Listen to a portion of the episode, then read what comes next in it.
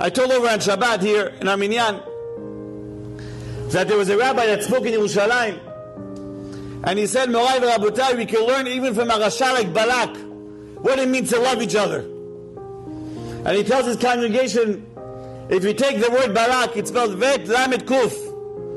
It's the first letters of Ve'ahavta Le're'echa Kamocha. So most of the shuls like nodding their head, very beautiful. But some people are laughing. Why are you laughing? Because the spelling is wrong. Balak is Bet Lamed Kuf. ואהבת לרעך כמוך is Vav Lamed Chaf.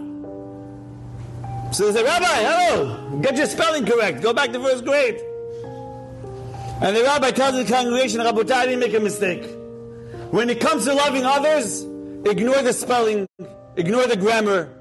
don't worry what his last name is. Don't worry where he comes from. Don't worry what his minhag is. You just gotta love people.